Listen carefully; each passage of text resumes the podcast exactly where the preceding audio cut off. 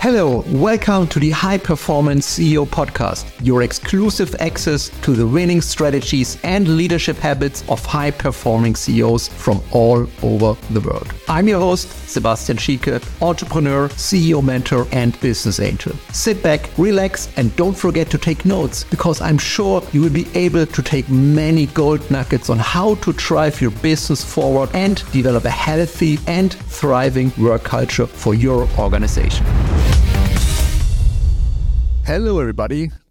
Welcome to the High Performance CEO Show. And today I'm talking to Alex Cojocaru. Alex is the co founder and CEO of Licenseware. And Licenseware is an open app ecosystem.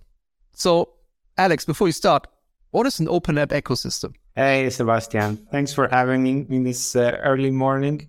Uh, yeah, an open app ecosystem is basically the disruptive product that, that we're trying to bring to market. And when we say open, we don't mean open as an open source. It's open as in anyone can contribute and build and make the ecosystem grow organically. So yeah, we're building an ecosystem for IT asset management applications similar to you know your Android app store uh, or iOS app store where you can build applications and monetize them. Uh, we're doing the same thing, but for IT asset management.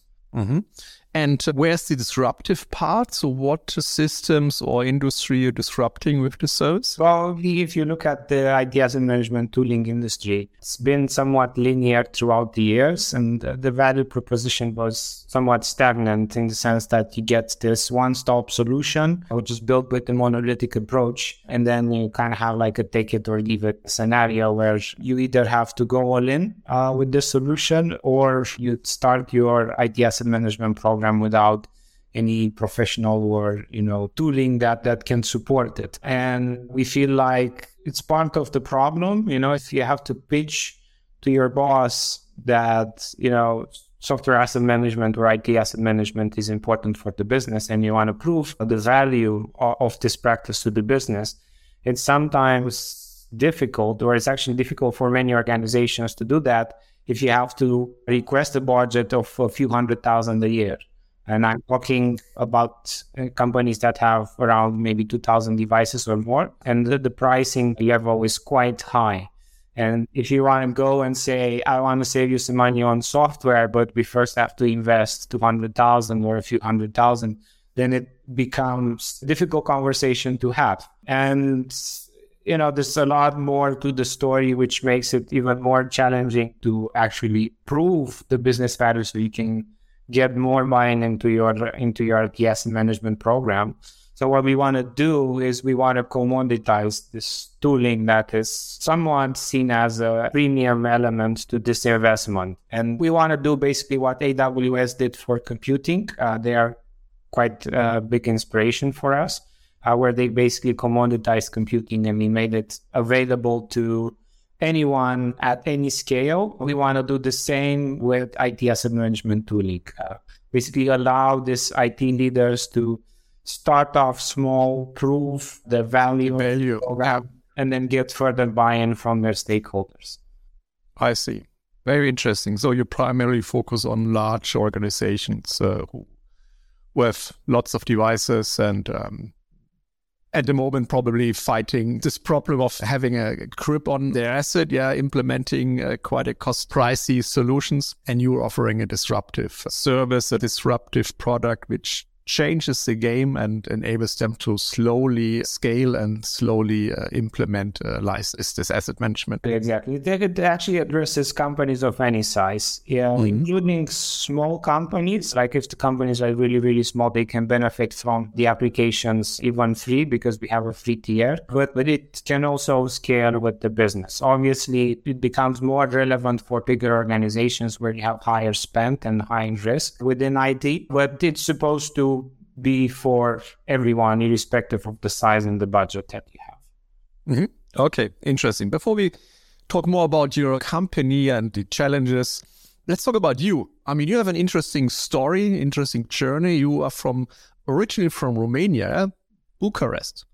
Yes. And you made your way through different cities or countries. You worked in, in the Netherlands. You worked in, in consulting uh, for a big consulting group and then as a developer for various organizations. Now you ended up in Valencia in Spain. So tell us a bit about your, your background. So um, how was it growing up in uh, Romania? I mean, I'm personally also from an Eastern country. So I can relate to uh, the environment and, of course, the, the challenges entrepreneurial focused people have in, in, a communist country. So, how especially was it in Romania? Well, I was born and raised in a small city next to capital, to Bucharest, called Siopusdia, where I spent, you know, most of my childhood uh, up to high school.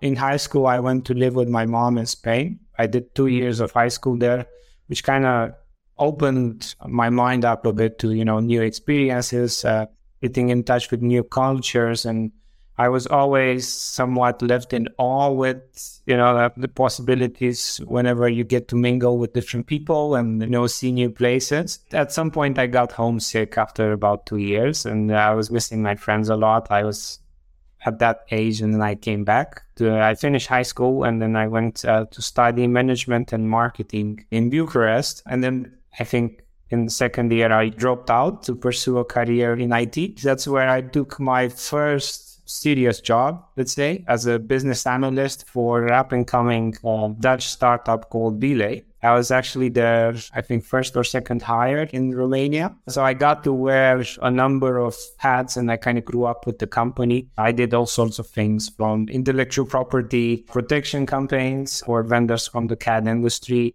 also did audits on behalf of a couple of major software publishers.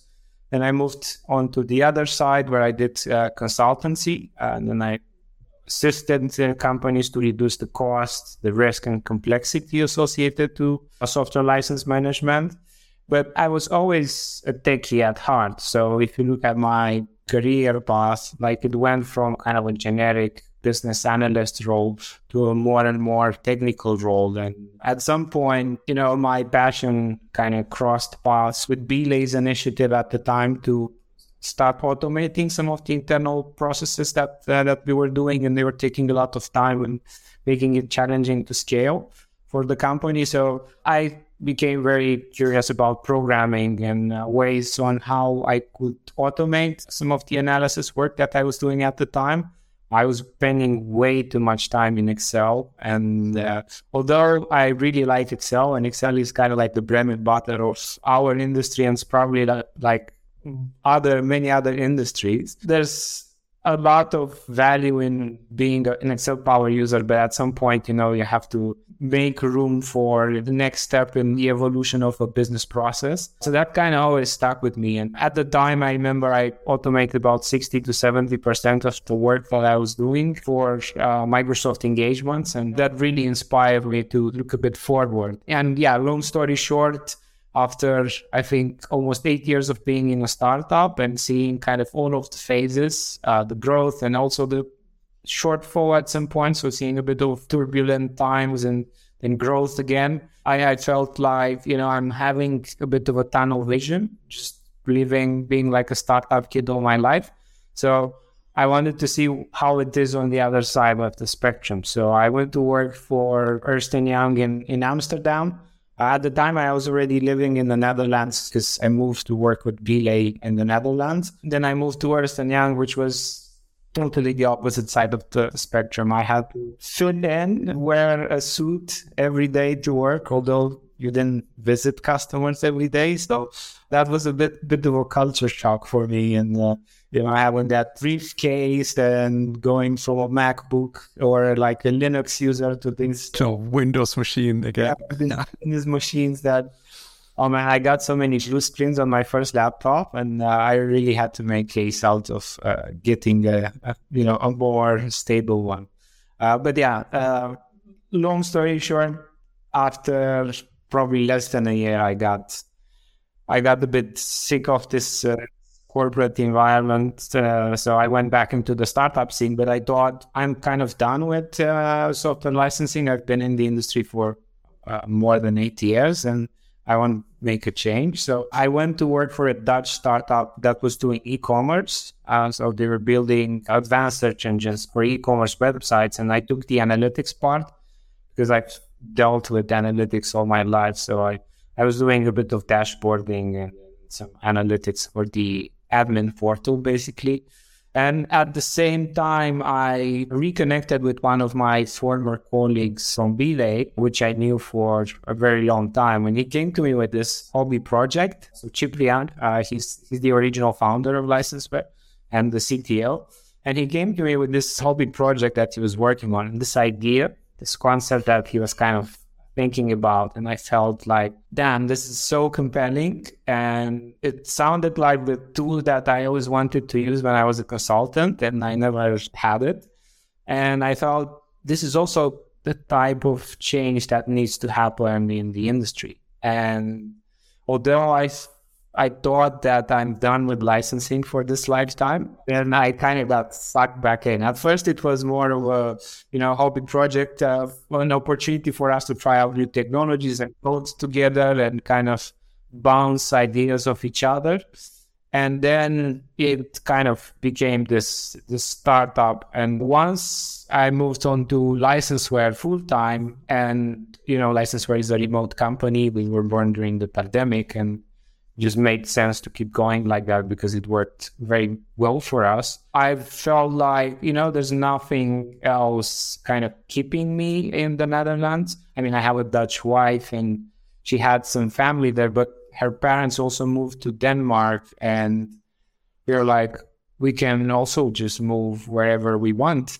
And why not, uh, you know, yeah, more sunny place. I already lived in Spain and I liked the the culture. I liked the food. So yeah, we chose Valencia because we feel that Barcelona is a bit overrated, and Valencia was the second biggest city, which was at the beach. So uh, yeah, that's why that's why we went for uh, for Spain.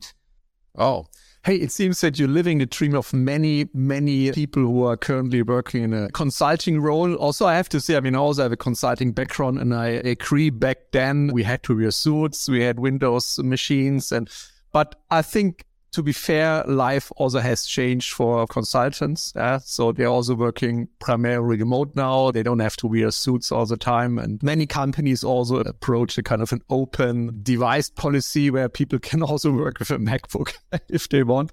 Yeah. But uh, still, I mean, uh, for many people, I guess you really encountered the, the dream life. You know, you have a remote company. You made the switch from a consulting background, working for a big company, running your own show now, and also living in an area where, um, yeah, you you enjoy the nice weather and other benefits running in a remote organization. I mean, it all seems very enjoyable, but we both know that it's a hard process. You know, it's a challenging way building up an organization. And when you look back, I mean, uh, you said you started during the pandemic, so your company is quite fresh. What was the biggest challenge uh, in building up this company, say, the last twelve months? Yeah, we started during the pandemic in 2020, and for us talking about myself and Ciprian because we are the kind of original founders who started building up Licenseware as a, as an actual company. The biggest challenge was to build that initial development team that really? could develop the product and kind of materialize yeah. the vision. And uh, we both had limited managerial experiences, so we didn't really manage too many people in our uh, lives. I mean, we were leads on projects and we were team leads. Sure. We managed stuff, but not from a people point of view. And there's a lot of ins and outs to this. It's not just coming up with the product, product coming up with the stories in Jira and, you know, let's go. It's also the uh, the soft aspect to it and uh, all the frameworks that you have to put in place and uh, mm-hmm all the effort that goes into setting your team up for success. That's a lot of things that are often unseen. And we always knew that culture was, you know, a very, very important part for starting up this team. And uh, we spent quite some time in figuring out what we are all all about and what we want this company to be all about. And we took some inspiration from 37 Signals, which is a very successful software company that started off remote and still well known for its uh, out of the box thinking and, of, of course, for the products and innovation that they brought to the software space. And uh, yeah, we took a bit of inspiration from there. We took a bit from, you know, our earlier experiences. B-lay was also a good source of inspiration for us because uh, they really built a consultancy firm in a very novel way in almost the opposite side of the spectrum compared to the traditional consultancy firms that sprung up in the industry over the past 10 years. So yeah, coming up with with this development team that can produce good quality work at scale, and also a team where everyone has fun and enjoys the work and is motivated to you know do better and make contribute to the product in in meaningful ways was the biggest challenge, which I think now after almost two years of doing it i mean more one and a half years to, to be exact it feels like the team is actually crystallizing. And i think if we were to ever become i don't know public listed company or whatever i think this is the golden team that we're going to remember for all our lives. So that was the biggest challenge which we almost solved but it's kind of a continuing it's a journey yeah. I mean, it's a journey. When you start something, especially when you come from a developer and IT background, you often start a company as an expert. Yeah. You know, developing uh, inside out, you know what you want to create. You, you are the, the expert in, in building the product. Yeah. But then, as you rightly said, you, you develop a team and then you have to change. You have transition from the expert to more like a manager role. Yeah. Where you have to manage the team. But it doesn't stop there. You know, when your company is growing, then you ultimately will uh, transform from the manager to the real entrepreneur, the business owner, yeah, who looks at the organization and it's not in the organization anymore that, that much. You know, I mean, there's always a mixture between the expert manager and entrepreneurial role. But I mean, I if I would have known this earlier, the first 10 years I was sort of the manager in my first company, you know, and forgot to really develop the right entrepreneurial skills I needed to face some challenges. Yeah. But this looks sounds like a really interesting story. And you already mentioned uh, when we will be listed. So you got big ambitions, I, I hear, yeah? Yeah, yeah. Of course, that is the dream to, to yeah. you know, become a public listed company and be able to materialize the vision to its fullest. And yes, of course, when I started out with Ciprian, we were both two nerds that just wanted to code and uh, we wanted to find an excuse to do that. And uh, mm-hmm. uh, thought that, you know, all of those years of experience in, in the uh, licensing space would have went to waste if we would not have kind of materialized it into a product. So the two kind of married together. Mm-hmm. But as soon as we got our first investors and, uh, you know, Licenseware was not just a hobby project anymore. It became an actual company. Business, yeah. Yeah, we had to assume roles, and it mm. was obvious that Ciprian was going to take the uh, CTO role because he was the more technical from the two of us, and he was also kind of the architect of the entire product. And obviously, I had to take the CEO role, which later on I found out that I had to strip away everything that I was doing at the time and do something completely different and become a completely different person. As soon as we got the first investment, I actually stopped coding. So I didn't code anymore. I'm, I'm still involved in the product and I'm very deep in the branches sometimes with them, but I don't code it. I don't even have an environment set up just wanted to ask you how much time do you spend coding, but hey, you already answered it. And it's the right decision, you know. I mean, you cannot when you run a business, you have to focus on so many important topics, yeah, like growing a team and engaging with your customers, developing a vision and mission for the organization, and being the ultimate leader. That if you put your head down on code, you cannot concentrate on the other important uh, topics. You know, I mean, this is the tough decision you have to uh, make. Some people they struggle with that, you know, because inside their core, they are um, experts, they are coders or whatever they are good at. And in this case, they should probably look for a different CEO, you know, who runs the show. Uh, otherwise, this important role is not fulfilled. But hey, you made a decision and which is very good. You said you got the first investors in, so you are um, probably got some business angel uh, supporting you. Yeah, we did get our first round in May last year. That was the first ever round, pre-seed round funded by two local VCs from Romania, Early Game Ventures and Fortech Investments. It was a, a 120k round at a valuation of uh, 1 million. So that was our first real valuation as a company and kind of the dry powder that took us to, uh, you know, our next stage of growth. That was followed up by another round of 500k in December last year, and then that that was kind of the, the point where we actually scaled the team from just a handful of developers to many, two handfuls of, of developers because the team is still relatively small. But then you know the increasing capacity and the velocity is really really significant from from that point in uh, time. Yeah. I mean, I'm also a business angel and I talked to a lot of startups who are looking for investment right now. I mean, how did you manage to secure these funding rounds? And what you say is the most important thing you need to do as a founder to attract investors? Well, these things we kind of learned as we went along. And what really helped us is to kind of show face in, in the startup, local startup scene. So we attended two programs, How to Web and Step Forward. That's where we networked and we met a lot of uh, investors and mentors. And that's also where we found our current investors. And I guess if I look back at our success so far in raising funds, we're actually raising our third round as we speak. What really helped was, first of all, that we had a team. Uh, or at least you know the core team that had relevant experience and a body of work that proves that you know we are the right guys for the job so not only we have this big vision, but we might actually be able to materialize it. And we've proven as, uh, you know, incrementally so far. And aside from that, what helped us was the fact that we already had an MVP. Uh, we already had a paying customer. And that was, you know, these are kind of the important validation steps that the investors look at early stage startups.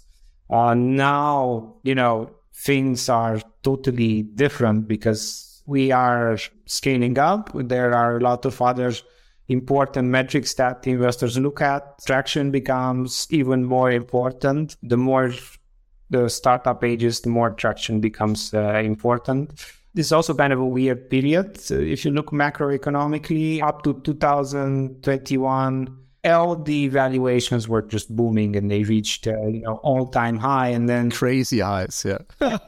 Everything collapsed and it's a very very strange time to raise funds and uh, conversations are a lot more tough. Uh, we see that uh, uh, put a lot more scrutiny in, in the due diligence process and it's, it takes a lot more convincing to actually bring investors to your court. But i would argue it's not bad because it really forces you to uh, set up a good foundation in your organization. It really forces you to look at the important points. You know, I mean, during times when money was uh, available everywhere, many people uh, or many companies got funding, yeah, without really trying hard and without really putting the right systems in place, the structure in place, and developing the right culture. And then when they hit a challenging time, then they're not prepared. But nowadays, when uh, you they really test you. The uh, investors really challenge you, you know, to build a sustainable and uh, well established organization, which uh,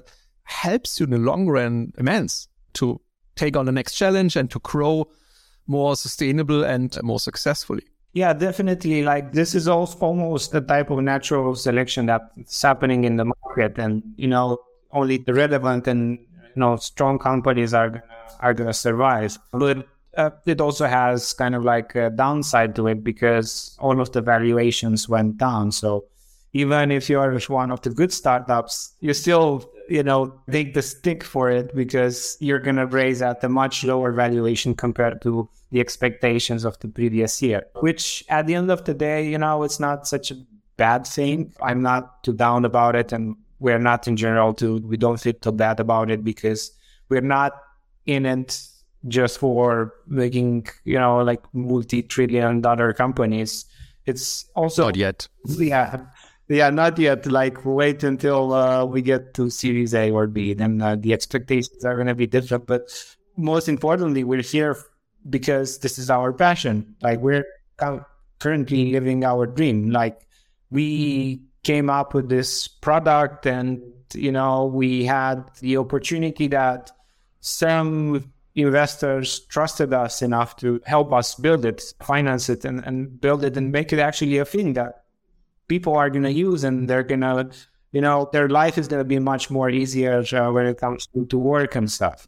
And that's the actual satisfaction that we get. And at the end of the day, we're not looking to have to maximize our equity in the company and keep as much equity as possible, and also not to go for the highest valuation because you know these these aggressive growth tactics don't hold long uh, on the long term. And we just want to build a company that lasts and a company that is going to become something. Even if, if it becomes assimilated by some other big player in the market, I think the, the contribution from a technology point of view, but also from a culture and mindset point of view, uh, is going to be significant the longer we we stay active in the market. I completely agree. Building a sustainable, long-lasting company which creates value and also offers a place for the people to uh, enjoy working and to uh, contribute yeah, is well worth all the challenges and hassle you face and, and will face in the future uh, growing this business. Anything else you would like to share with the audience before we wrap up, Alex? Well, there's some big news coming up, some interesting product releases, well anticipated products, but also some, um, some interesting surprises. There's a new website coming up as well. We felt like the we kind of outgrew our old website, and there's much more to tell and much more to showcase. And of course, I expect an update on fundraising front as well. So uh, quite a few exciting updates towards the end of the year. Stay tuned. Follow us on LinkedIn. That's where we kind of show our true colors. And also on YouTube, where, we have a lot of interesting material as well. Amazing. Thanks so much, Alex, for your time. Definitely company to look out for and to follow your successful growth. And for everyone who's uh, looking for some investors, I guess this is also an interesting opportunity. Check Alex out on LinkedIn, on other social channels.